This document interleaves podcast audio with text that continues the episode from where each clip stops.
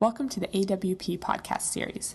This event originally occurred at the AWP conference in New York on January 31st, 2008. The event features David Baker, Linda Gregerson, Carl Phillips, Stanley Plumly, and Ann Townsend. Welcome to the intimate gathering that is AWP. My name is David Baker.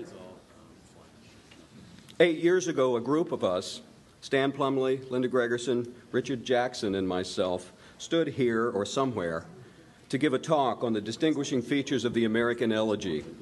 And over the next six years, as Ann Townsend, Ellen Bryan Voigt, Carl Phillips, and Eric Pankey joined in, we undertook a project to examine the fuller rhetoric of the lyric poem the pastoral and the ode, the erotic poem, and the problem of time. Our work culminated several months ago in the publication of a book of essays that grew from these talks.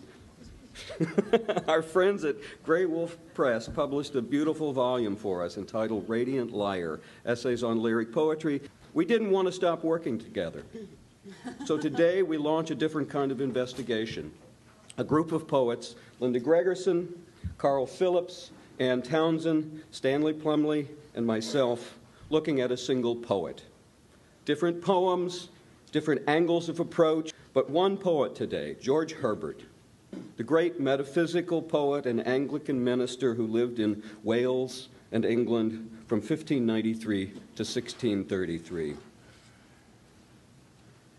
In 1621, William Bradford was elected the first governor of the nascent colony founded off of Plymouth Rock, Massachusetts.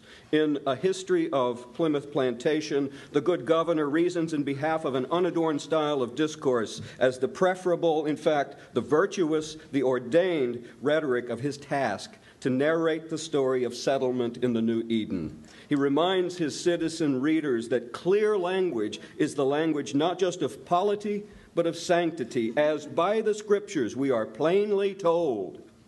Yet how strange, at this same historical moment, George Herbert, not to mention Milton, Henry Vaughan, John Donne, were all exploiting a style of eloquent richness. These are no slight figures in the Puritan and Anglican churches, as you know. For every point Bradford makes to attest to the rightness of plainness, Herbert makes just as powerful an argument for the opposite. After all, Herbert was not only a country parson, as he humbly subtitled his famous prose tract, but he also served as the official orator at Cambridge. He was a man who trained himself to use all the flowers of rhetoric to do his versing, as Louis Martz says. Herbert's powerful self impelled drama stems from his delight in eloquence and his vocational need to be humble. That's the problem. How to subdue his rhetorical acquirements to the service of God. How to display his wide artistry, learning, and wit without a show of self interest. That's the powerful conceit of the poem I'm talking about today, Jordan 2. You have that on a page. I'm not going to read it. Conceit is my subject. And I've chosen Jordan 2 as the focal poem, for here we find Herbert's most explicit and sustained presentation of the tension in his rhetorical elections. To remind us of the terms, conceit refers to a method of metaphor that extends beyond, sometimes far beyond, any reasonable or conventional usage. Metaphor is the association or juxtaposition of one thing be it a concrete image or abstract notion, to another. My love is like a red, red rose. Conceit pushes metaphor into a sustained and often overdetermining pattern, and this complex figuration becomes a primary feature of the class of poetry we've come to call metaphysical. The editors of the OED note that, quote, there appears to be no corresponding Old French word to the Latin, so it would seem that conceit was formed in English from conceive on the analogy supplied by deceive and deceit. Here, the first usage refers to a concept of mind, a manner of thinking, a capacity for meaning making, as the definition of conceit. The Princeton Encyclopedia takes its derivation for conceit from the Italian concetto, a concept, adding that all types of con- conceit share an origin which is specifically intellectual rather than sensuous. What strikes me in Herbert's use is both the sensuous delight and intellectual vigor he portrays in his extension of metaphor. We feel the studied working out of an argument as well as a highly effective production. Quickly to the poem. Jordan, too, is a poem about poems downright modern in its metafictive self awareness. Its presiding metaphor relates style, Herbert's lines, Herbert's quaint words, to a very complex figure.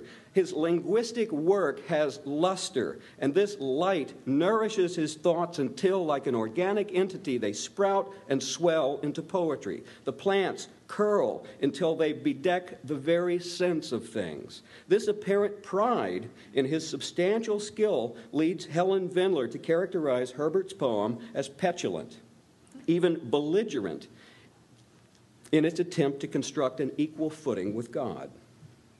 But look how the trope of sunlight shifts as the center of creative power turns from worldly authorship to divine, to divine authority. The outpouring of Herbert's passional devotion outruns his skill and requires him to blot out what he began, blot being a figure for ink as well as for shadow. Even as the real sun grows brighter, outshining and outspeaking Herbert's meager flames. Frequently in Herbert's poetry, we see this pun on sun, the nurturing star, as a visible figure for the Son of God. Only in revision do Herbert's flames manage to weave himself into the sense of his praise. But this point of ascension is also where Herbert's finest capabilities turn self ironizing. He realizes that nothing he does can adequately or clearly capture the sweetness of God. Notice at this point another figure in the poem's conceit of style as light. The poem's final lines urge us to retrace the poem, just as he must revise, to recover the more oblique trope of expense, of sales, style as a shining or gilded coin, language as coinage. Yet all of Herbert's skill seems to come to naught, for what God wants is sweetness, not rich skill the simple copying of God's clear grandeur and not Herbert's pretense of artistic self creation. Of course, we might argue, and Herbert might suggest, that only through the journey of this complex argument and through the creation of eloquent tropes is he able to understand what God wants or even intends. After all, if his once trim words grow more burnished and fanciful, still they also follow the God given natural order of things. They grow and spread like any other living entity. Art is nature, he seems to say, almost in apology, but maybe in justification. Likewise, eloquence seems to have arrived at clarity. Conceit comes to sweetness, and worldly irony becomes a paradox most holy. I've barely unpacked the elaborate play of metaphor in this poem. It is not just metaphor, in fact, but a highly intensified, intricate, and sustained pattern of metaphor. Conceit. The great devotion Herbert feels results in his outpouring of richness. It results also in the intellectual rigor of the rhetoric it, itself. Conceit may be the Renaissance poet's most vivid addition to lyric poetry, for here poetry becomes not only sensual song, but stylized argument, the kind of sustained and amplified thinking that appealed to T.S. Eliot when he wrote his famous essays on the metaphysical poets, virtually restoring their work to the canon. Conceit is a manner of thinking, not just song and feeling, but a complex system of cognition and argument of rhetoric. Herbert is arguing with himself in public. He wants to craft and gild an art so fine it will please God and be suitable in God's eloquent company. Yet he knows these displays of eloquence smack of pride and self grandeur. He's worried that his use of conceit will show that he is, in point of fact, conceited. Just so, in later usage, the application of thinking, of having concepts, comes to correlate with arrogance and overweening pride. Is conceit conceited? Pride is the Protestant's most damning sin. Herbert enacts a drama between the poles of rhetorical style. One is humble, plain, the language of virtue and holy humility. The other is dense, eloquent, and studied, the high style we come to identify with metaphysical and later with modernist poetics. This rhetorical argument has raged long and clear. In his history, to return to William Bradford, our good governor recounts the story of Thomas Morton and his infamous maypole at the settlement of Merrymount. One of Morton's gravest sins, beside the erection of his sturdy pole, is his poetry. That is, the obvious self elevating pride Morton takes in showing off his poetry. From Bradford, we can trace the piety of plainness to Ben Franklin's aphorisms, Thomas Paine's measured call for revolution in common sense, and forward to the naked and deep image poet's banishment of all rhetorical flourish in favor of transparency, the erasure of style. I think the object of writing, says Louis Simpson in his commentary in the New Naked Poetry, this is 1976, I think the object of writing is to make words disappear the trope of erasure, nakedness of style as authenticity, runs the aesthetic gamut from the great American Puritan Jonathan Edwards. Extricate all questions from the least confusion by words or ambiguity of words so that the ideas shall be left naked. To language poet Susan Howe, in her latest book, Souls of the Labadie Tract, only a few months old, she concurs that words give clothing to hide our nakedness. My final point this morning is a point of dispute with much of the rhetoric of rhetoric. From Aristotle to Kant to those naked poets stripping away the decadent clothing of high style, the contest has held that plainness is an absence of stylistic content, while eloquence is an indulgence of the same. Gaudy and expensive clothes versus the economical naked body, to use Alexander Pope's trope decadent wealth versus holy impoverishment, the obscuring versus the clarifying. But I contend that style, plain or highfalutin, is always and only style. Richard Lanham's great book on the history of rhetoric in the Renaissance, The Motives of Eloquence, argues throughout that the whole range of ornament from zero to a hundred is equally rhetorical.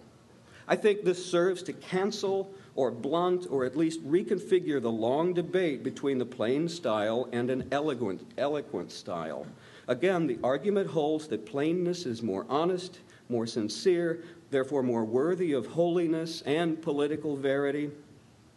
The young poets of New York come to me with their mangled figures of speech, argues James Wright in many of our waters, but they have little pity for the pure, clear word.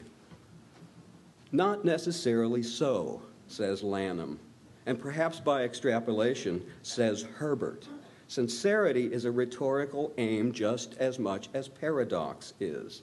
And plainness in Bradford's hands, or Thomas Paine's, or James Wright's, is equally a set of calculated rhetorical gestures made to influence, to argue, to win, or merely to woo an audience just as fully and powerfully as the most intricate trope or eloquent conceit or well dressed figure in the sight of the Lord.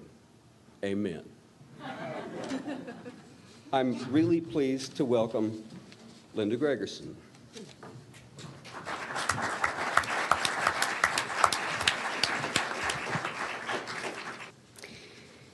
In Book 8 of Paradise Lost, Adam narrates his birth story to the angel Raphael. Having wakened as from a sleep, having examined his own body and found that it responds to his every impulse, it rises, it walks, it speaks, he addresses the world around him and asks his fellow creature where their maker is. For knowing neither whence nor why he himself has come into consciousness, he knows the one thing he did not make himself. And the Maker, when he appears, is all benevolence. All the earth, says the Father, as recounted by his child, to thee and to thy race I give, as lords possess it, and all things that therein live, in sign whereof each bird and beast behold after their kinds I bring them to receive from thee their names. And thus he spake, as thus he spake, each bird and beast, behold, approaching two and two. I named them as they passed and understood their nature. With such knowledge, God endued my sudden apprehension. This fantasy of sudden apprehension, this coincidence of word and thing, name and nature, call it Edenic language, much haunted the poets of Renaissance England, as did its converse, the tragic estrangement or misalignment that characterized language after the fall. 20th century heirs to this philosophical dilemma would call themselves semioticians and write elaborately about the slippage between referent and sign, about the proliferation of metonymic approximations, forever confessing and forever failing to heal a foundational absence. In a world that has fallen very far indeed from the Edenic model, George Herbert's pattern poems and their first cousins, the anagrams and echoed po- echo poems and buried inscription poems, the poems that make figures out of orthography, wish to discover the trace of an Edenic perfect fit. A generation earlier than Herbert, Gabriel Harvey, he who spent a great deal of energy um, trying to um, imagine the restoration of classical meters in English verse, expostulated against poems that, quote, represent the form and figure of an egg, an ape, a wing, and such ridiculous and mad gewgaws and crotchets. But George Puttenham, in The Art of English Poesy, praises such figures for brevity and subtlety of device, tracing their Western origins to the Anacreontic poems in the Greek anthology, and deducing their prestige among the princes of China and Tartary. For Puttenham, they are a species of proportion in figure, a natural outgrowth and distillation of proportion in meter. As to meter, writes Polydore Virgil, which manifests the formal concord and number of the heavens and earth. The beginner of meter was God. About poetic figures of secret conceit or ocular representation. Puttenham seems to be of two minds. On the one hand, he describes anagrams and poems that depend upon orthographical play as idle toys, meet study for ladies, provided they are not imbued with superstition, i.e., as a sort of um, fortune telling, revelations of destiny or fatal necessity. On the other hand, he describes his own experiments with anagrams for the Latin name and title of Queen Elizabeth, to whom the art of poetry is explicitly addressed. Um, he describes his own experiments with anagrams as yielding felicitous transpositions of good boding bearing the trace of the very providence that has appointed Her Majesty for our comforts. Herbert was a man of sophisticated learning, trained in Latin and in Greek, aware as any multilinguist must be of the variability of words and orthographical symbols, their dependence upon arbitrary assignment and evolved convention. And yet, he was a man who believed that God spoke openly to human understanding. According to a Renaissance theory known as accommodation, um, accommodation roughly is it, it's based on the apprehension that between humans and the only fit object of their regard, namely the divine, there is an unbridgeable chasm. We are the apparatus we have for understanding is completely unsuited to that which it most behooves us to comprehend. And therefore, God accommodates himself to our understanding.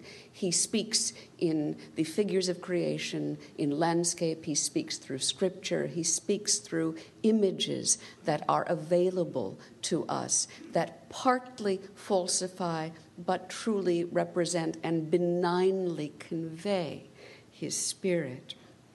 Um, so, beneath the very artifice of words, or rather, in the fabric of that artifice itself, in the lineaments of the built thing.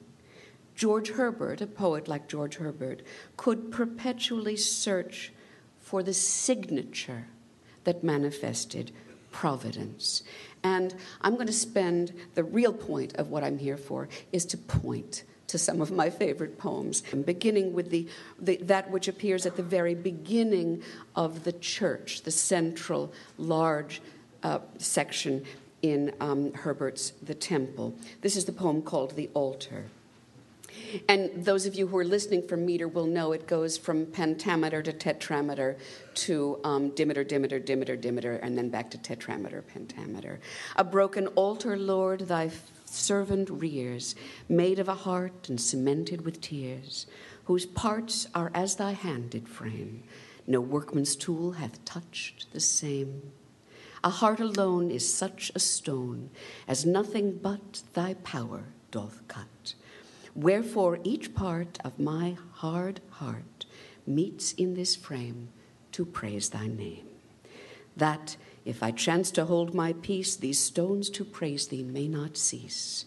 O let thy blessed sacrifice be mine, and sanctify this altar to be thine. The figure of the temple built of undressed stone was an ancient one. The idea being that the worship of God that man's, very much what, what David was talking about, that human artifact was unworthy, that the gestures of human praise uh, were necessary, but that the received, that which was made by the first maker, was superior in that sense to those which are the product of human artifice. Hence, this, these stones um, untouched by workman's tool. The next poem I'd like to look at is Jesu, 87, in the, in, um, the temple. Jesu is in my heart. His sacred name is deeply carved there. But the other week, a great affliction broke the little frame, in all to pieces, which I went to seek. And first, I found the corner where was J, and playing on an orthographic phenomenon characteristic of his period. Um, Herbert uses the J. It was um, indistinguishable from the capital I, so I and J were interchangeable. And first I found the corner where was J, after where ES, and next where U was graved. When I had got these parcels instantly, I sat me down to spell them and perceived that to my broken heart he was I ease you, and to my whole is Jesus. Um, the naivete uh, affect, the childlike transparency that is sought in these poems is and, and the return to the rudiments of spelling, of piecing together meaning, is very much a deliberate and highly, in fact, sophisticated um, feature of Herbert's poetry.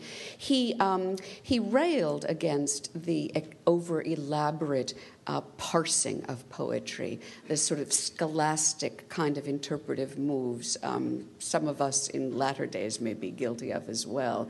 Um, but there was a kind of falling into pieces and putting back together, of which um, he approved and which seemed to he, him a precious vein, and it is the one represented in this poem.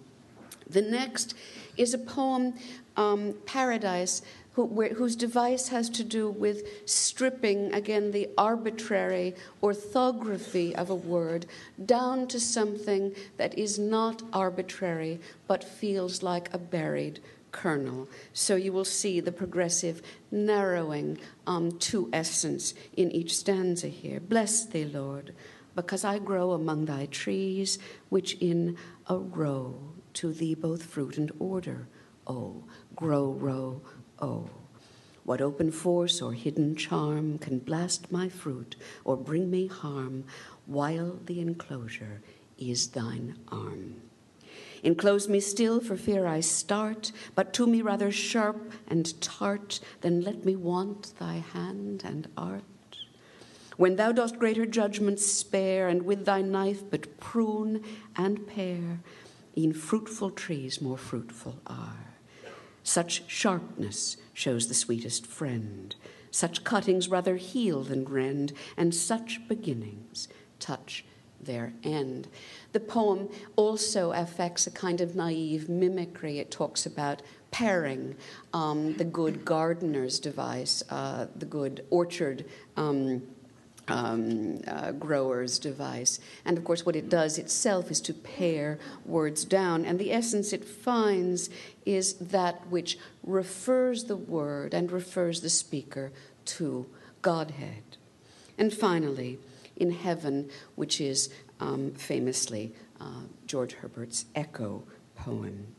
Um, and again, the echo, the, the, the issue here we return to is the same one as the dressed stone.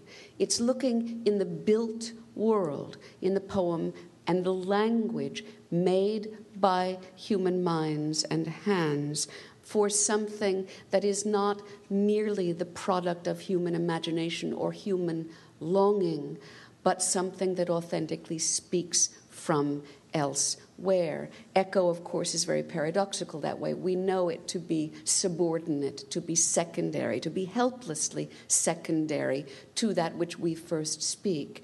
And yet, the longing is to hear in it something that is primary, something that comes before our own speech, as in heaven. Oh, who will show me those delights on high? I. Thou echo, thou art mortal, all men know. No. Wert thou not born among the trees and leaves? Leaves. And are there any leaves that still abide? Bide. What leaves are they? Impart the matter wholly. Holy. Are holy leaves the echo then of bliss? Yes. Then tell me, what is the supreme delight? Light. Light to the mind, what shall the will enjoy? Joy. But are there cares and business with the pleasure? Leisure. Light, joy, and leisure, but shall they persever ever? That's where I'm going to stop.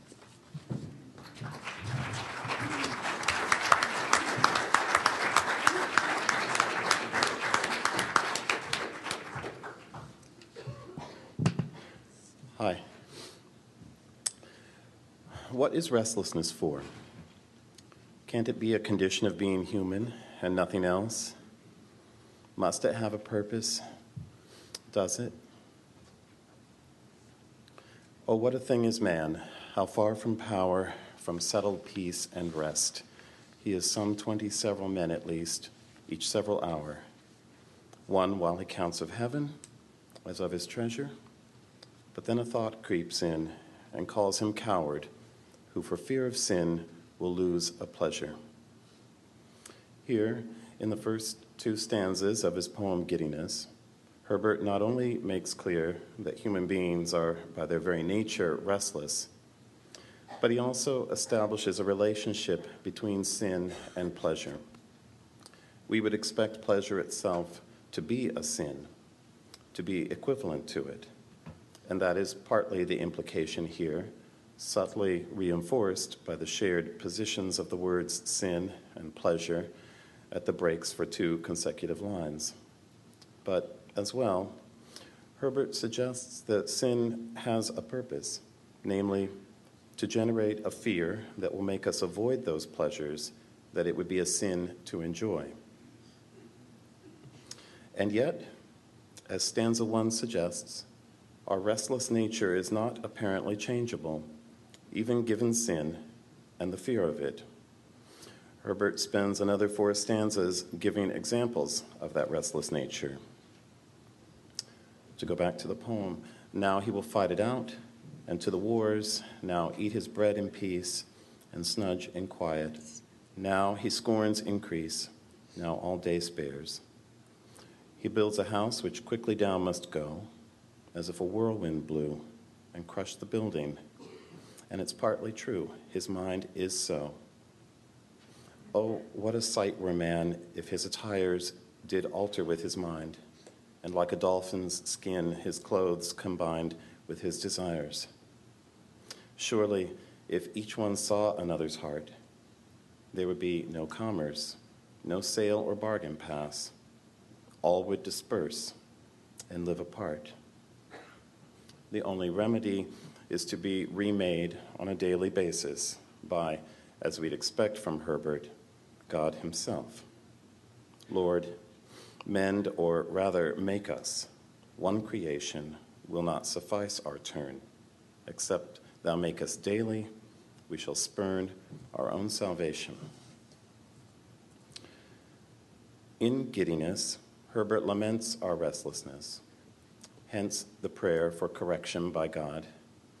When we put that next to the poem The Foil, though, we learn that human beings are, at the core, more often than not, unchanged by correction, seen here in the form of grief.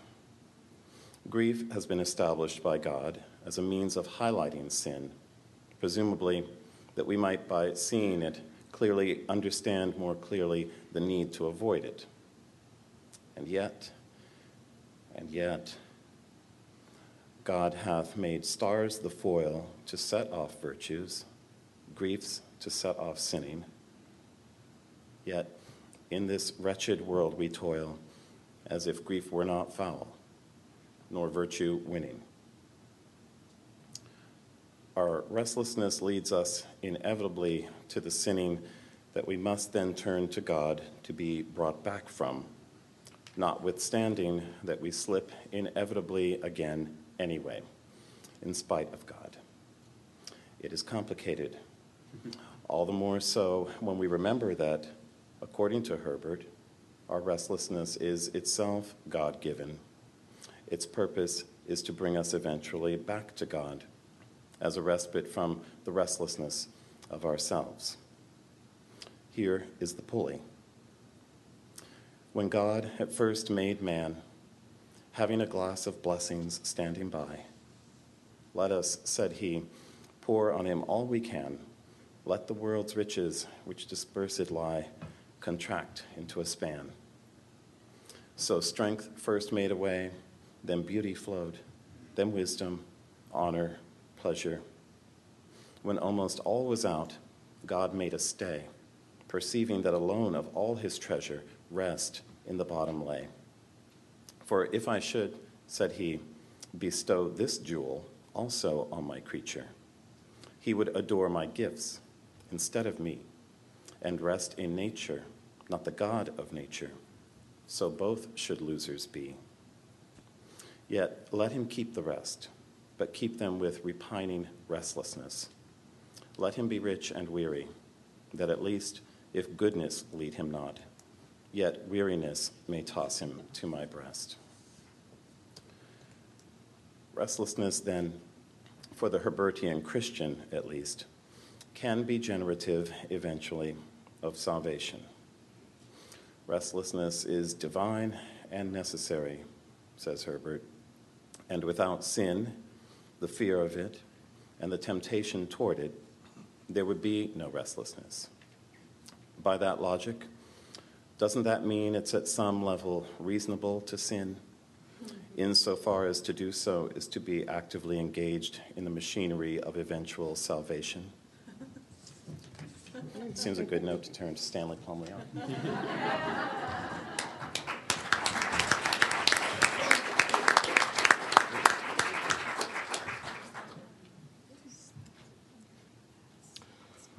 when uh, a dying George Herbert entrusted his manuscript of poems entitled The Temple to his friend Nicholas Ferrar, he commented that his friend would find a picture of the many conflicts that have passed betwixt God and my soul.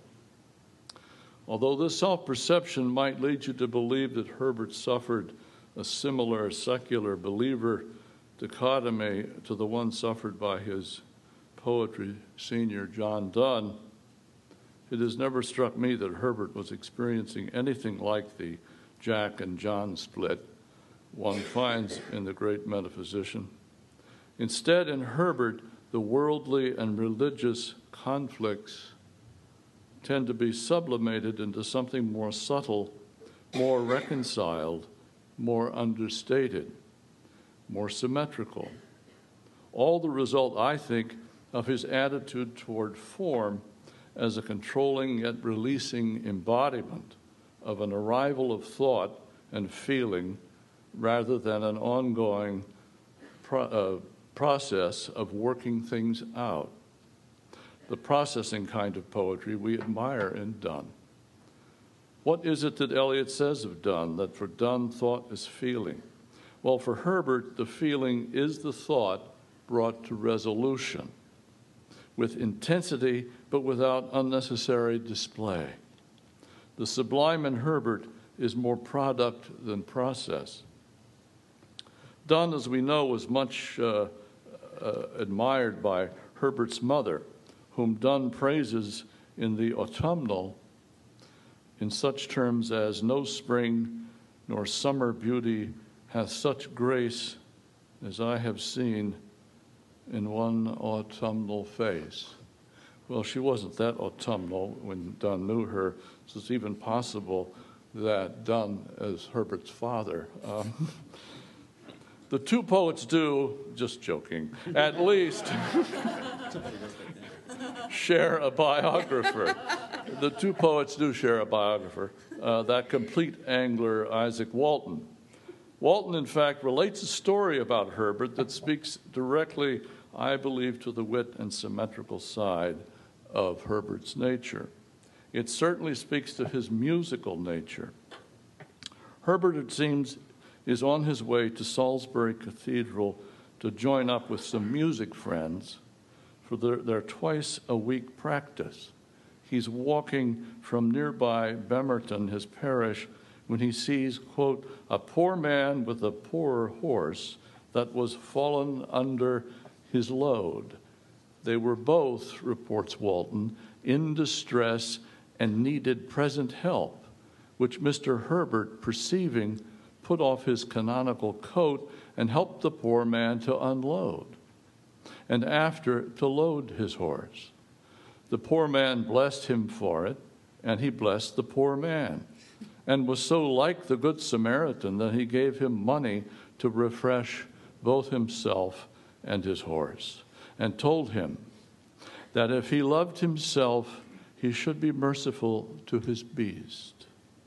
Thus he left the poor man at his coming to his musical friends at Salisbury, uh, and who began to wonder that Mr. George Herbert, which used to be so trim and clean, came into the company so soiled and discomposed. But he told them the occasion, and when one of the company told him he had disparaged himself by so dirty an employment, his answer was, that the thought of what he had done would prove music to him at midnight, and that the omission of it would have upbraided and made discord in his conscience. Whensoever he should pass by that place, for if he be bound to pray for all that be in distress, I am bound so far as it is in my power to practice what I pray for.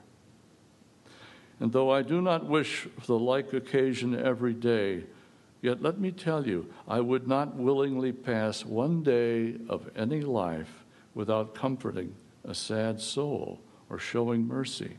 And I praise God for this occasion. And now let's tune our instruments. if you picked up a certain biblical tone, that is, New Testament tone, in this narrative, you would not be mistaken. Walton both uh, elevates and comprehends the occasion uh, at once. Herbert is, in Christian terms, heroic in the scene, but he is also ironic, an appropriate formalist who understands that the valuing of experience is determined by the form in which it is realized. Hence, this particular Samaritan experience, recollected in tranquility, will become Herbert's music at midnight. And once the experience elevates to a story, Herbert retells his escape from any possible self aggrandizement is to make his exit a typical getting down to business. We must tune our instruments. Herbert's response to this Samaritan incident exemplifies exactly the tone in his poetry, which registers at a range just beyond piety and simple generosity in order to become the rationalist logic of the need for balance and equanimity. In all things, equanimity in all things. Pity for man and beast, of course, humility before one's God, naturally, and yes, a measure of practicality in addressing the moral order. More important, though, it seems to me, is the attitude of aesthetics that controls and puts in context, transforms yet represents a synthesis of the tensions that stand for Herbert's emotional experience. Or, as Herbert himself defines it, I am bound so far as it is in my power to practice what I pray for. And practice for Herbert includes the tuning of one's instruments. It's important, I think, to remember that Herbert was a poet before he was a pastor, albeit that the genre is sacred poetry. And it's important to remember that he came to his religious calling at the far end of his life, the last three years, in fact, a life of 40 years cut short by consumption, the poet's disease. It is also good to recall that Herbert was an aristocrat in life, an artist in fact, and a servant of his faith and spirit. His metaphysics is his metafaith.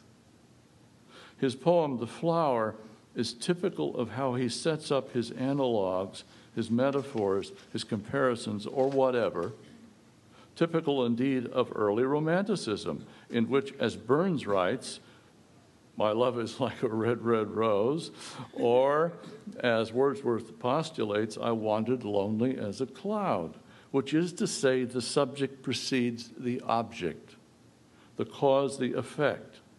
Keats, in particular, would be the first major poet to reverse this processing. He would place the object first, whether it is an urn or the goddess of autumn.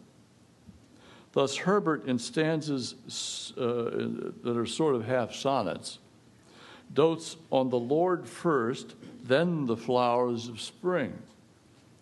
It is a setup, if you factor out the wit and beauty of the language, that is close to being allegorical. Uh, not that Herbert tries to represent any sort of good evil matrix, but that God's work and nature's work, symbolically, metaphysically, are inseparable a dialectic of the invisible made manifest, made visible. Seasons, too, enter into the equation.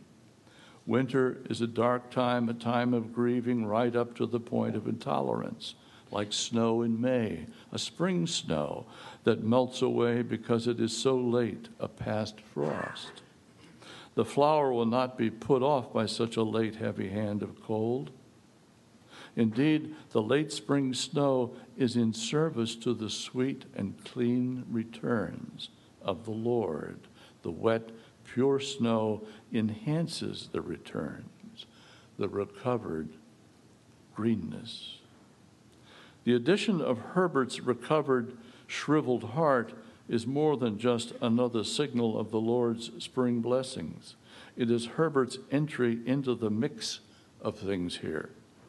It's as if God has, has inspired Herbert to play, in every musical sense, the role of Orpheus to the flower's Persephone, recognizing at the same time how small the human mythic element is, compared to the Lord's power to kill and bring down into hell and up to heaven in an hour. Herbert's longing to be past changing in thy paradise is really a desire to be at peace with himself and reconciled with his sins, as Carl calls them. But it is only a wish in and of itself to be reconciled with reality, which is that now in age I bud again after so many deaths. I live in right. I think the operative word here is right. The complexity of Herbert's argument in this poem transcends its devices and devising of building and exploring an analogy, an argument in which God is manifest in the patterns and rescues of nature. The complexity, the complex of Herbert's metaphysical and sublime thinking, lies in his relish of versing of making and accepting his place as a devout poet whose writing alone must perform the humility and conscience of practicing what I pray for. There is no room for pride in this performance, only the recognition and celebration of thy wonders. It is not so much that Herbert's writing is the Word of God, nor even the Word from God. It is to God as a direct address of poet to muse. Good poems, therefore, are the pleading of good deeds, and both words and deeds require a certain attitude toward perfection, balance, symmetry, form. They require, as poems, a certain sense of shapeliness combined with the intensity of conviction. They require a sustaining music to both embody and carry the experience, but not to simply imitate the experience, but to write it, reform it, discover its godliness, its greatness, and its smallness, its prayerfulness. That way, in the dark midnight, winter hours, what is meaningful in our experience can play in our memory like music. The Flower may be Herbert's least anxiety driven poem, whatever shape it's in. It's neither a collar nor altar nor an abstraction such as grace or love or redemption, nor is it a poem of occasion such as Christmas or a Sunday. It is instead an object from nature subject to the laws and blessings of the Lord, yes, but also in every detail subject to itself. That is, subject to its own symmetries and balances, rituals and returns, if given to shadings ever so much of the self. That, for me, is Herbert's relevance, as it is for any great poet which is that in spite of ourselves in conflict, if because of ourselves in conflict, we sublimate the lesser issue of who we are to the far greater possibility of what we can make of it. Thank you. And, and uh, Ann Townsend is going to talk about bondage uh, in Herbert.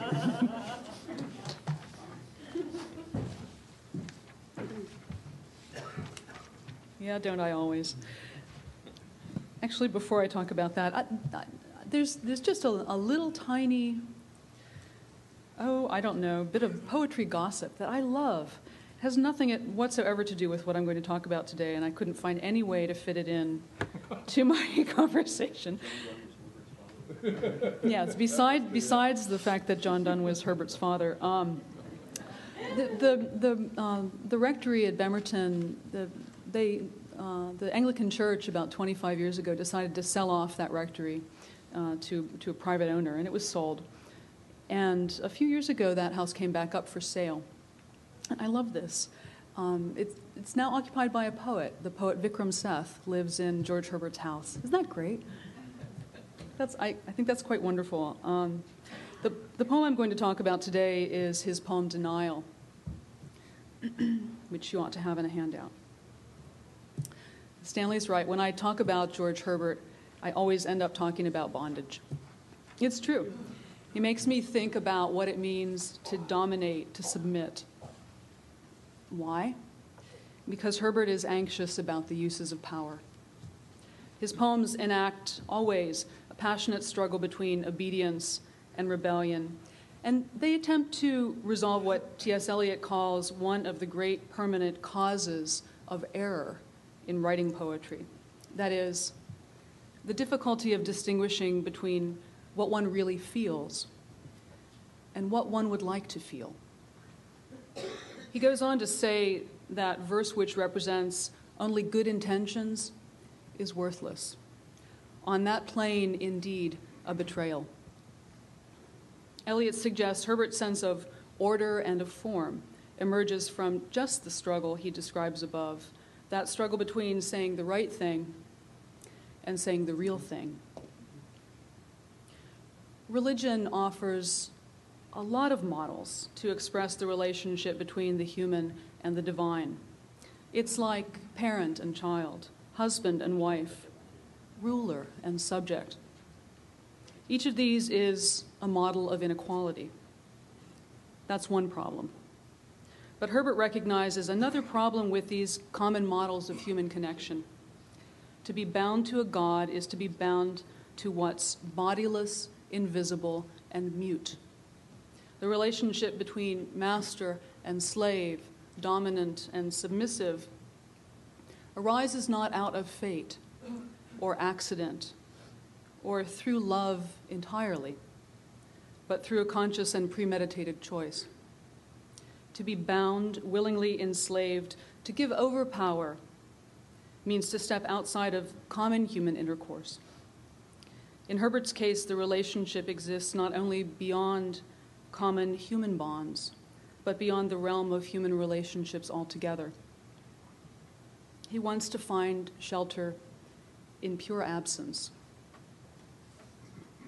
In The Dyer's Hand, W.H. Auden asks three questions about human law and the relation between servant and master. First, is it just?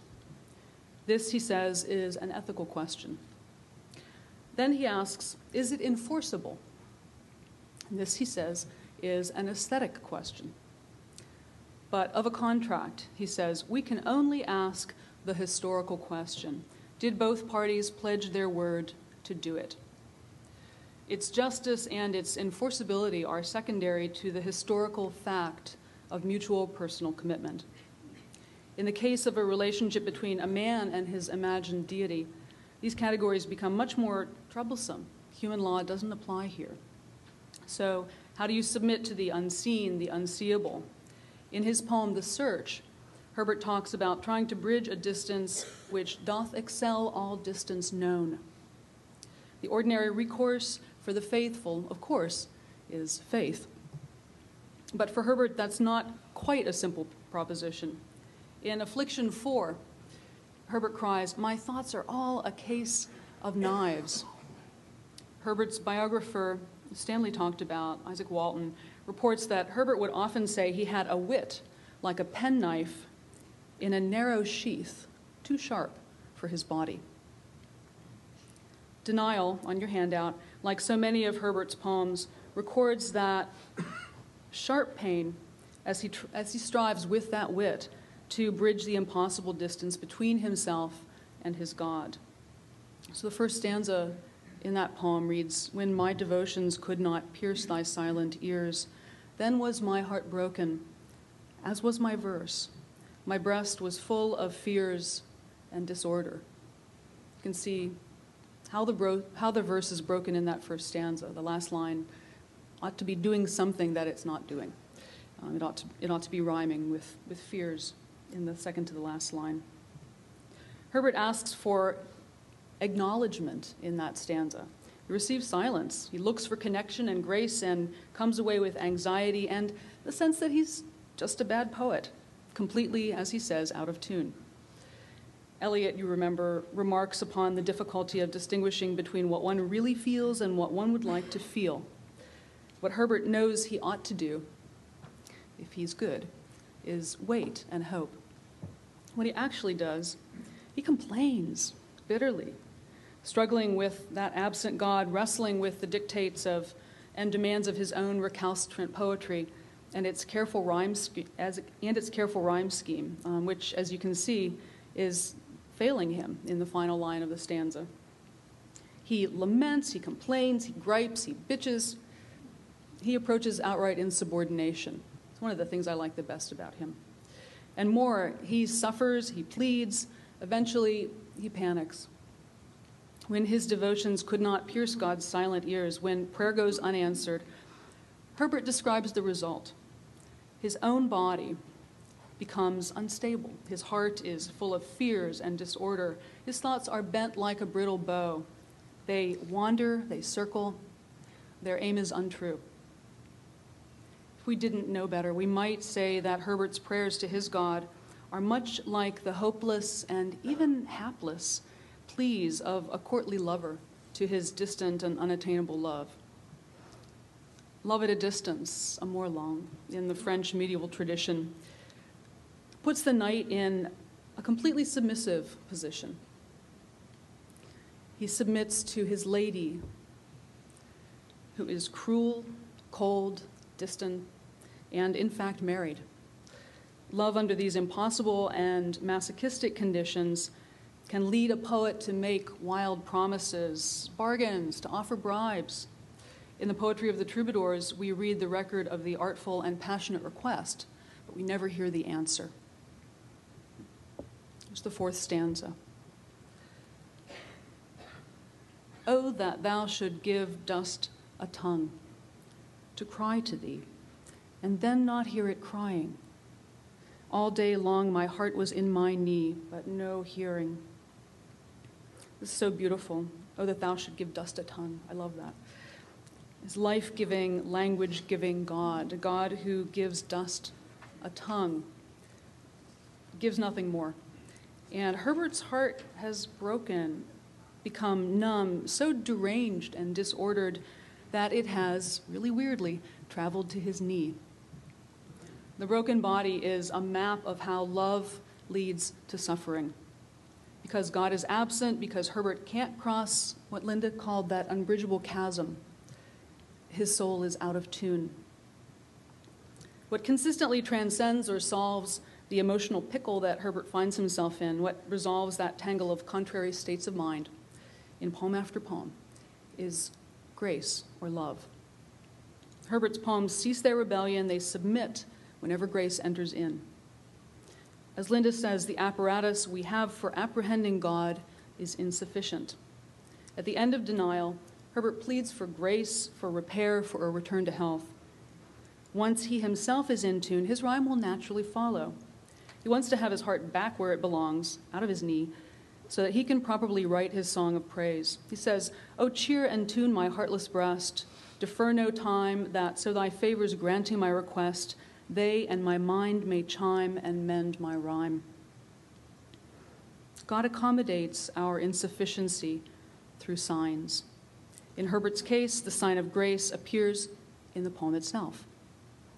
The poem enacts the wished for cure. The rhyme acts out what the poem seeks. So we get the sound of grace at the end of the poem, if not perhaps the grace itself. Struggle is Herbert's watchword. The psychological complexity of his poems makes him attractive to modern readers, attractive to me. We hear and see these contradictions at war all the time, consistently in his poems. But remember this Herbert was trained as a rhetorician. Before taking clerical orders, he excelled, as David said, at public oration. He taught courses in rhetoric. He earned the prize position of principal orator at Cambridge University. He knew what he was doing every minute. I love that. Only in the last three years of his life was he the simple parson of Bemerton. So it should be no surprise that these poems actively and carefully argue their way down the page. As Linda discussed, their artistry extends to the architecture of the poems themselves, as well as to their internal and metrical shaping strategies. Just think of the amazing variety he displays.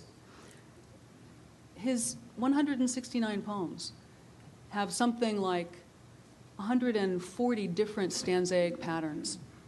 Probably about 114 of those stanzaic patterns appear only once. Artistry lies beneath that simplicity. I like this.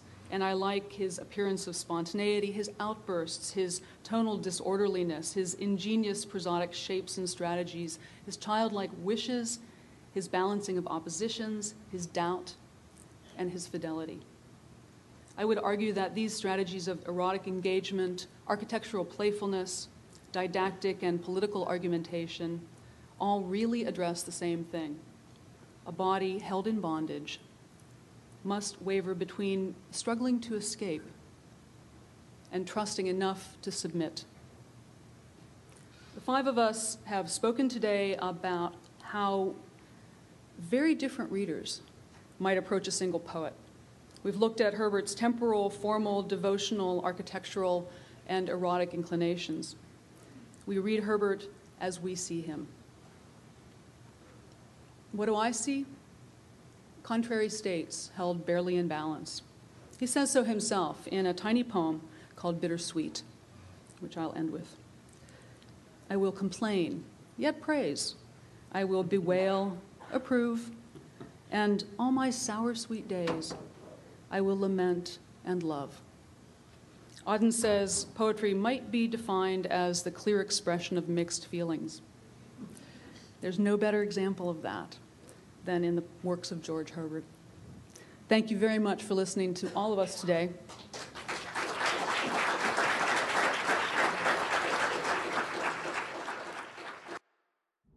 Thank you for tuning in to the AWP podcast series. For other podcasts, please visit our website at www.awpwriter.org.